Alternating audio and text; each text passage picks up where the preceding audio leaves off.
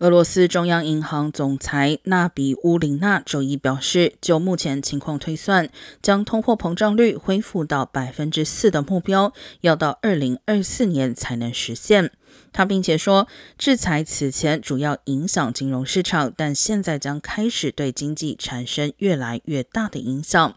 俄国经济不能无限期仰赖金融储备生存，必须转型以应付国际制裁的冲击。莫斯科市长则表示，由于俄罗斯在乌克兰的军事行动受到制裁，该市约二十万名外国企业的员工可能会失业。经济学家认为，西方制裁最严重的经济冲击尚未到来，俄罗斯到时料将陷入深度衰退。